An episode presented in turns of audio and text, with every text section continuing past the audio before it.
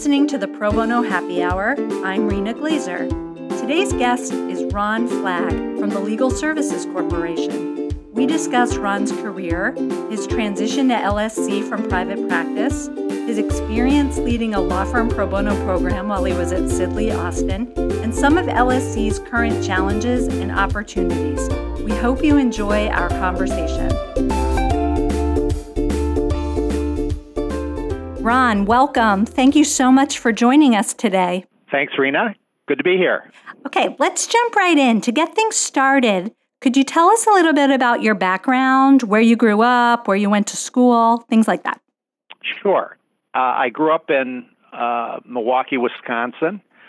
Uh, I was the oldest of three brothers. Uh, I went to a public high school uh, just outside of Milwaukee and uh, then went to college at the University of Chicago and to law school at Harvard. And uh, all of those things were a long time ago, but uh, I've been in practice since uh, 1978, so uh, I think just about my, my 40th anniversary. Well, happy anniversary. And I take every opportunity to talk about my irrational exuberance from Milwaukee. when I was in practice, I had clients there and spent a lot of time there, and I just love the town. And now I am flacking a book about Milwaukee. We're actually going to blog about it this week in our summer reading promotion. Are you familiar with the book Evicted? I am. I haven't read it, but I'm I'm very familiar with the topic, and I know a lot of people who are uh, quite enthusiastic about the book, and I think it's a very important book. Yeah, well, I recommend. It's for such a serious and somber topic it's like a page turner. I mean, it reads like a novel. So we're recommending it every chance we get. And I think, particular since it's about someone's hometown, um, you would love it. So anyway, little little tip there for a long weekend or summer's coming up if you're traveling and need a book. We recommend Evicted. So okay, 40 years in practice. That's going to be very exciting. So let's go back. Why? Why do you become a lawyer? Well, I, I can't say that there was any uh, single event uh, or any family uh, professional background. There were no lawyers or even college graduates in my immediate family uh, before me. Um, but I do think there is some family connection to my career path. Uh, I, I know I had an interest in becoming a lawyer f- from an early age. Um, and I think my interest was certainly connected to my parents' life stories. Um, they both escaped from the Nazis in Germany during the late 1930s. Uh, my mother coming directly to the United States, my father coming here uh, via England, where he was during World War II.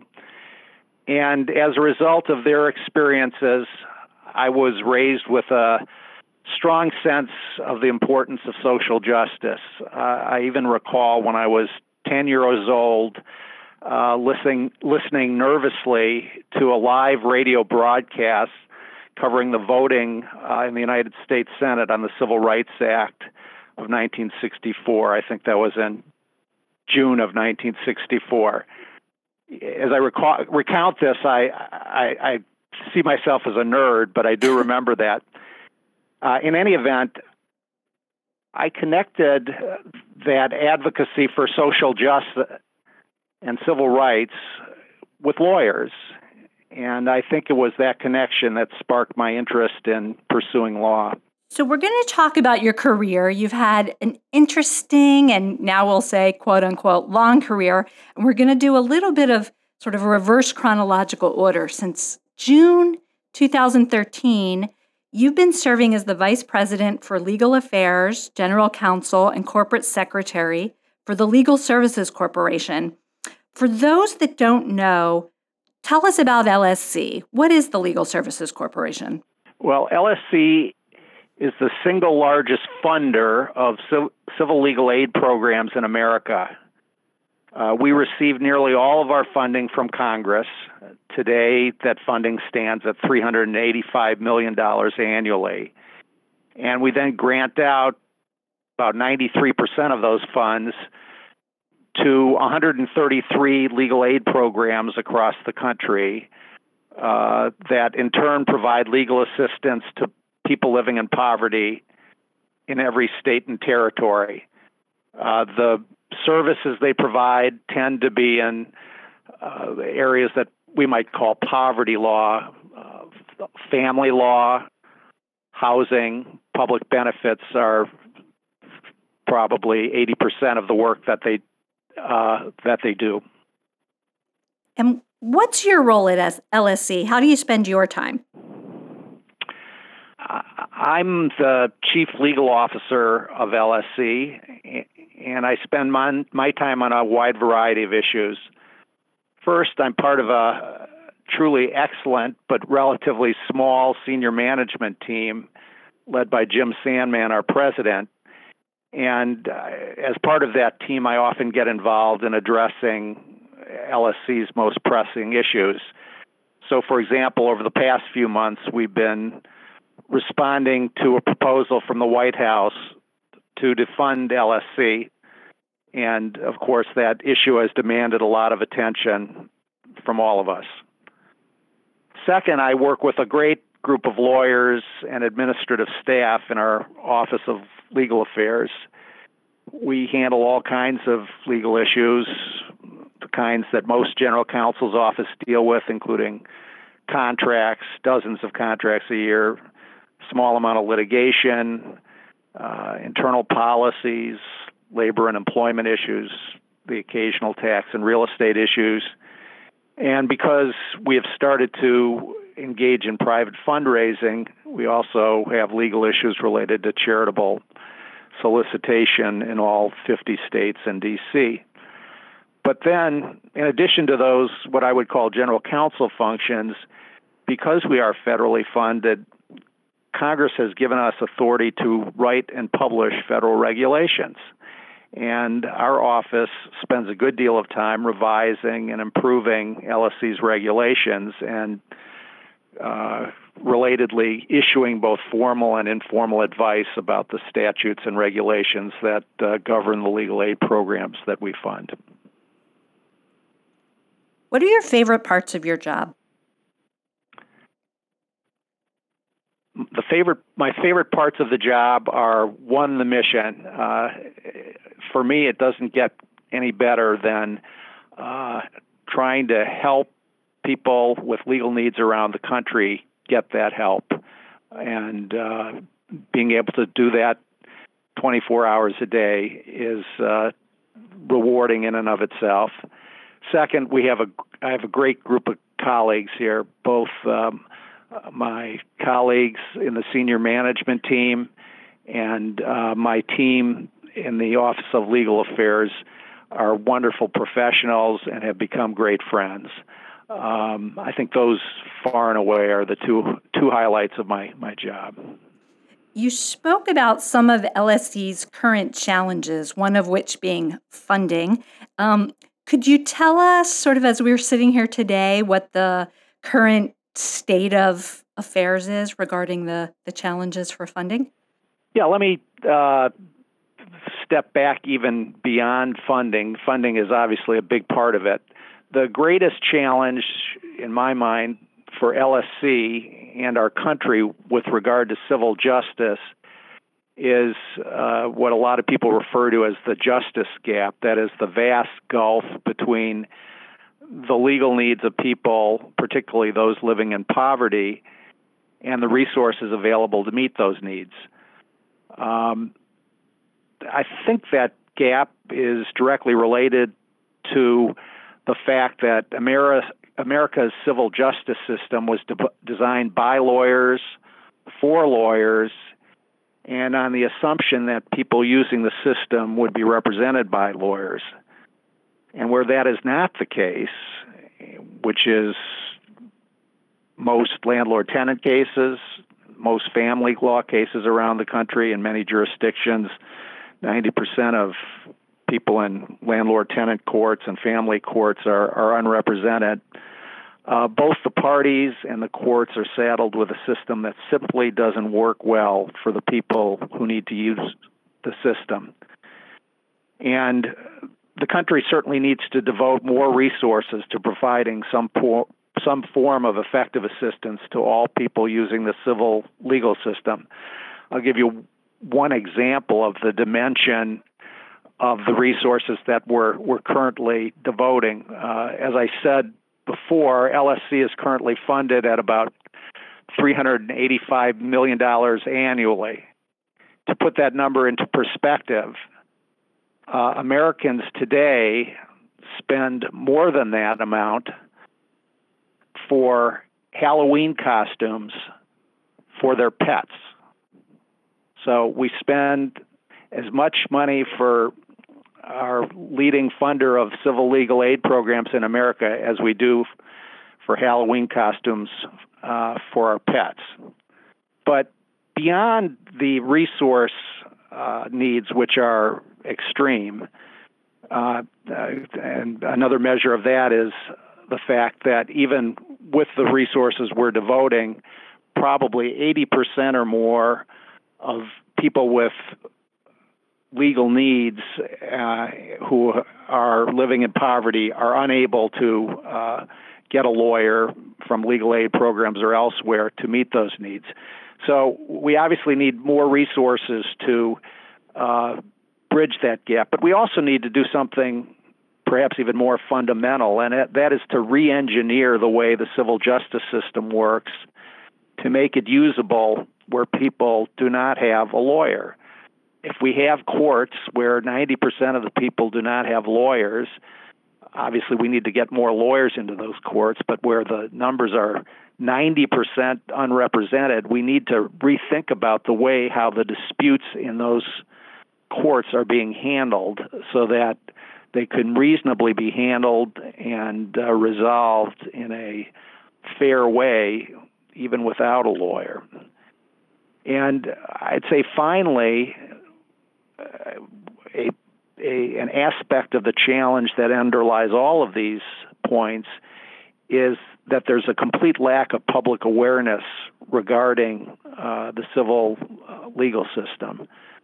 There is clearly a need for much greater public education in this area, and LSC has been attempting to address this need as well. Unfortunately, most people, I think, get their knowledge uh, or think their their knowledge of civil uh, the civil legal system is depicted on Law and Order, and so when they see on a weekly basis people being read their Miranda rights, they assume that you're also entitled to be appointed a lawyer if you have a custody case or you're in uh, at risk of losing your home. But of course, that's not the case, and most Americans simply don't know that.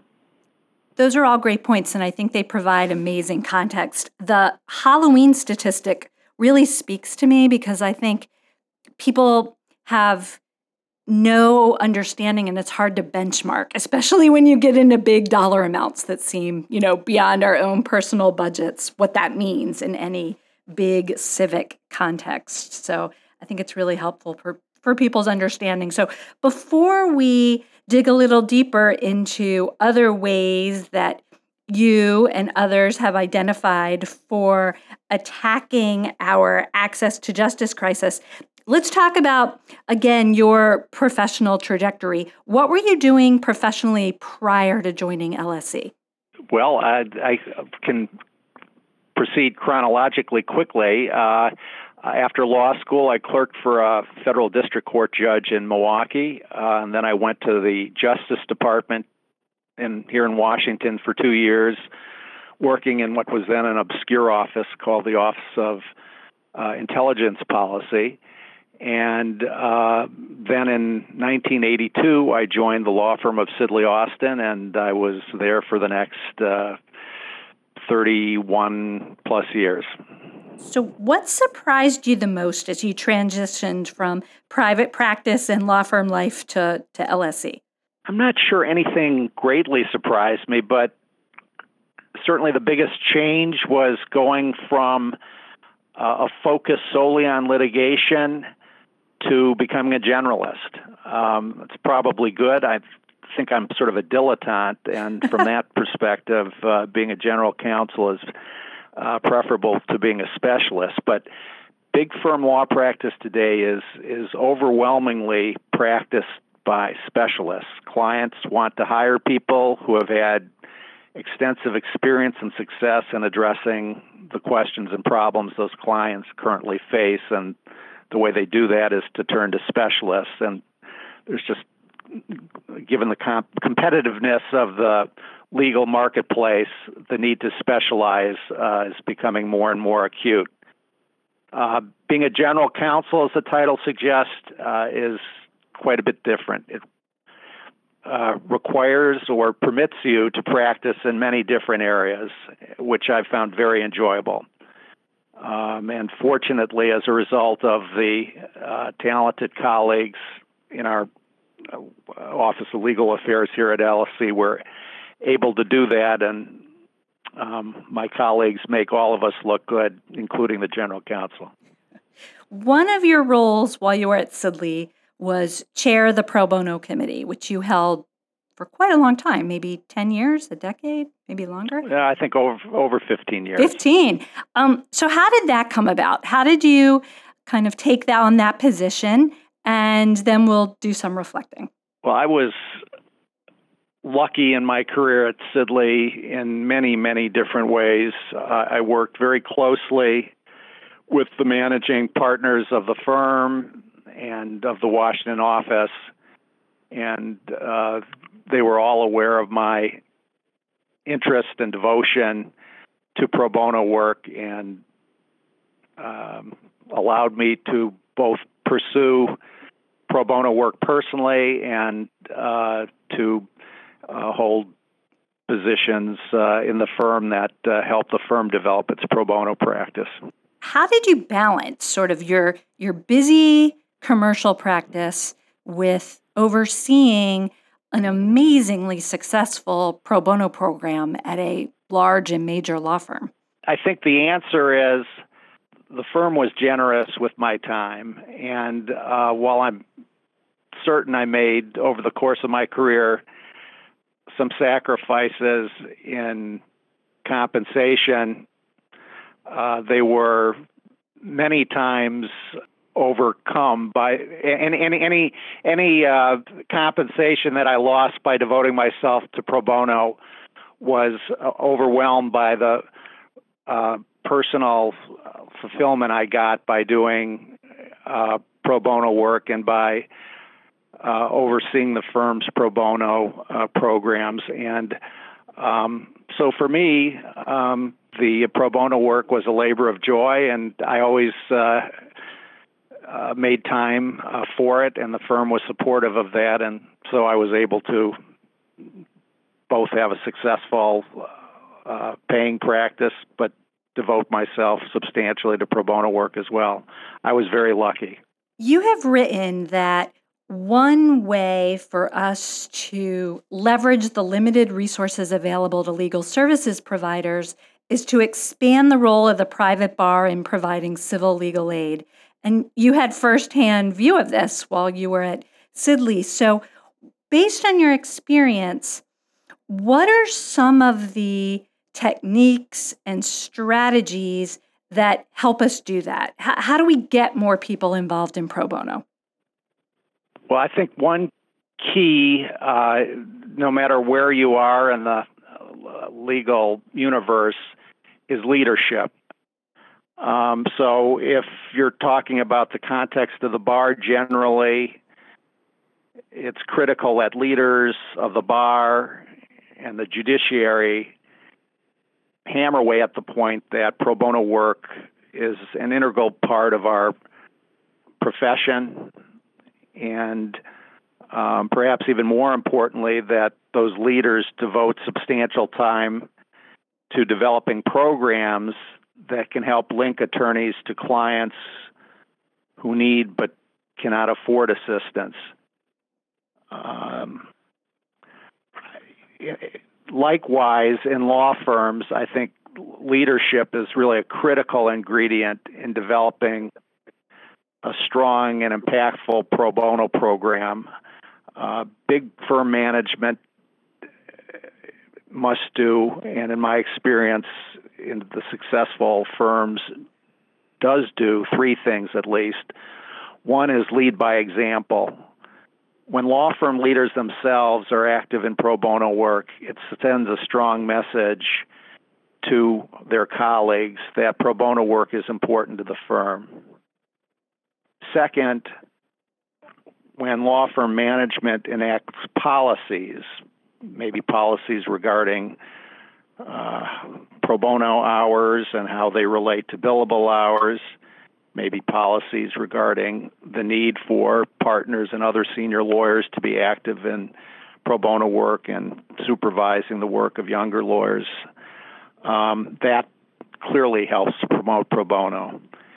And I think it's important that firms make affirmative commitments to areas of pro bono practice on which the firm can focus and which will maximize the impact of the pro bono work that uh, a firm does. Sidley, for example, during my time, had four firm wide signature projects. One was a capital punishment project that involved uh, taking roughly 20 cases uh, from Alabama, uh, uh, 20 death row cases from Alabama. We had an asylum and immigration project. Uh, we had a veterans benefits project and a project devoted to representing individuals and small businesses engaged in farming and fishing in Africa and, and Asia. And those were all areas in which clients' lives or the courses of their lives uh, were at stake, and the impact that individual lawyers could have on their clients' lives was as evident. And uh, as a result, those were the kinds of cases people went to law school to work on, and uh, those were the kinds of cases many dozens of lawyers were, were attracted to and were you know willing to uh, put in extra hours uh, to to to uh, work on at the same time as they were billing time. Could you share some examples of pro bono matters that have been particularly meaningful to you? Well, again, I've been fortunate to have had uh, an opportunity to work on lots of projects, cases, and with lots of different organizations, but I'll mention two that um, are particularly meaningful to me. Um, a little over 20 years ago, uh, I and two colleagues at Sidley were contacted by a lawyer for two women who sought to adopt uh, their young foster child who had ingested LSD in utero. Um, at the time we were contacted, the DC Superior Court had ruled that DC law did not permit two unmarried individuals to file a joint petition to adopt. And since at that point in time, gays and lesbians were not permitted to marry under DC law, the Superior Court's ruling meant that uh, gay and lesbian couples could not jointly adopt children. We agreed to take the case, and what we learned was that our clients had devoted themselves to helping their foster child, hiring teachers and tutors and doctors and uh, rearranging their own careers to uh, help raise that child. And so we recommended that they not immediately take the case on appeal, but instead file a, a motion for reconsideration and put into the record all of the work that they had done and all of the love that they had shown that child. And that's what they did, and they were able to persuade a different Superior Court judge, Brook Hedge, who was reassigned the case, to rule that DC's adoption statute requires that the best interest of the child be paramount and that the plain language of the law did not preclude joint adoption by unmarried individuals where the uh, best interest of the child was having those two unmarried individuals adopt. And Judge Hedges' opinion was appended to the D.C. Court of Appeals opinion that by a two to one vote um, agreed with her conclusion.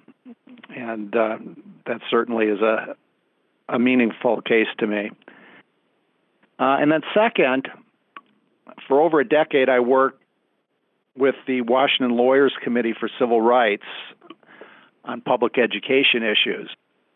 Um, public education was uh, important to me. I think of public education as perhaps the most significant civil rights issue of our time. And um, much of the work that I did with the Lawyers Committee involved public advocacy, including preparation of lengthy public reports, uh, which we generally collaborated on with several law firms and Lawyers Committee staff. And uh, we also put together testimony before the DC Council on behalf of the Lawyers Committee and uh, another related group called Parents United for the DC Schools. And we, with the help of many other advocates and leaders, succeeded on several key issues on which we had focused. One was uh, public school governance.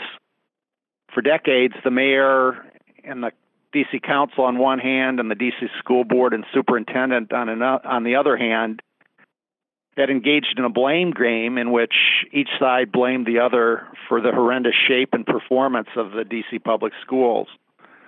And uh, we, with others, notably Adrian Fenty, were able to ultimately persuade the council to give control of the schools to the mayor. So, uh, most importantly, the blame game ended because it was then clear who was accountable for improving the schools. It was the mayor.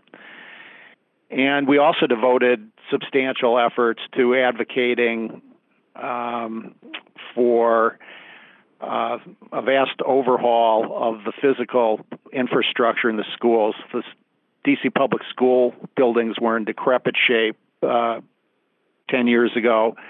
They were on average at that time over 75 years old, and despite that, for years the district uh, had failed to provide enough money for maintenance and had provided little or no money for rebuilding the schools. And uh, as a result of our advocacy and the advocacy of others, and again, Adrian Fenty is a leading figure, the district uh, is in the midst now of a multi billion dollar program to replace or modernize the DC public school buildings. And if you drive around the district in almost every neighborhood, there are uh, a number of new and beautiful schools that say to our kids, uh, far better than we did uh, 10 years ago, that uh, we care about your public education. Well, thank you for sharing those two amazing examples. I know it's always hard to pick and choose. We could be here talking about, you know, amazing pro bono matters for a long time and it's always hard to select just a few. So, it's summer. It's summer associate season, and that is mentoring and nurturing on my mind. And I was hoping you could share some advice that you have for law students and lawyers who are just starting their careers. Well, I do have some advice, and it's going to sound somewhat contradictory, I think. Uh, I would advise be flexible and steadfast. Um, these are obviously at a minimum intention, but I believe both traits are either helpful, at least helpful, if not indispensable, for um, professional happiness and success. Um, as a lawyer, many opportunities and challenges will come your way, and you need to be flexible to take advantage of unexpected opportunities and to meet new challenges. In my own career, for example, I've been heavily involved with uh, many different groups uh, the Washington Lawyers Committee for Civil Rights, Legal Counsel for the Elderly, the National Veterans Legal Services Program, and the DC Bar, including the Bar's Pro Bono Program. And the one element that weaves through all of that those involvements was that my involvement was serendip- serendipitous uh, in each instance. Somebody said to me, "Hey, do you want to help out here? And I generally said yes. And that flexibility uh, permitted me to turn in new directions. I hope it helped me to help the clients of those programs, and I am certain it benefited me. Um, at the same time, that flexibility is critical to uh, survival. Steadfastness is also a virtue. Many of us went to law school because we wanted to help people. Maybe we read or saw To Kill a Mockingbird and were inspired by Atticus Finch. Whatever that original motivation, that original instinct for having become a lawyer, being true to that instinct over the long haul is important. For me, it caused me to devote substantial portions of my time to pro bono work when I was in private practice. And it also caused me to want to devote the last portion of my career to public service, which I've done. And uh, I think having that beacon, that public service beacon in mind throughout my career uh, was also important. Those are great tips. I'm going to take it to heart. I think whether you're just starting your career or you are more, let's just say, quote unquote, mature, I think those are great, uh, great uh, guide stars for us all to keep in mind. So, Ron, let's wind down with this. Who are your pro bono role models? Could you share some of them with us? Well, I have one in particular, and I think others probably will have shared her name with you, and you know her well, which is Esther Lardent. Yes, of course. So tell us more and why you picked Esther. Well, I think all of us, and certainly Esther, recognize that our pro bono time, both individually and organizationally, for those of us affiliated with large firms or organizations, that our pro bono time is scarce, limited, and as a result, very valuable. The needs to be served by pro bono are, by contrast, vast and seemingly limitless. And what Esther always drew from that and taught me and many others was that pro bono work should therefore be done strategically. The goal should be to change policies, um, develop projects or programs that would help large numbers of people by developing expertise, by proceeding strategically, um, by developing economies of scale, by treating our pro bono practices really in the same strategic way we planned and executed our uh, commercial for profit practices. And um, I know both when I was at Sidley setting up our firm wide projects and as uh, board chair of uh, the National Veterans Legal Services Program, for example, Esther was an invaluable resource for um, providing guidance on how to set up uh, the best and uh, most impactful pro bono programs possible. Well, thank you. Thank you for talking to us about Esther and for talking with me today. It's been a pleasure and incredibly inspiring. Well, thanks, Rena. It's uh, I always enjoy talking about pro bono work, and I particularly enjoy talking about pro bono work with the Pro Bono Institute, with with whom I've had a a long and uh, very happy relationship. Oh, thank you so much. Thank you so much to Ron for making the time to be with us. We'd love to hear from you. Send your comments, feedback, and suggestions to pro bono at probonoinst.org. New and archived episodes of the podcast can be found on iTunes and YouTube. Be sure to subscribe if you haven't already. And if you're listening on iTunes, please take a moment to leave a review. It's quick and easy to do. We'd appreciate the feedback, and it would help make it easier for other listeners to find the show and expand the conversation about pro bono and access to justice. To learn more about us, you can find us on the web at probonoinst.org. Thanks for listening, and we'll see you next time on the Pro Bono Happy Hour.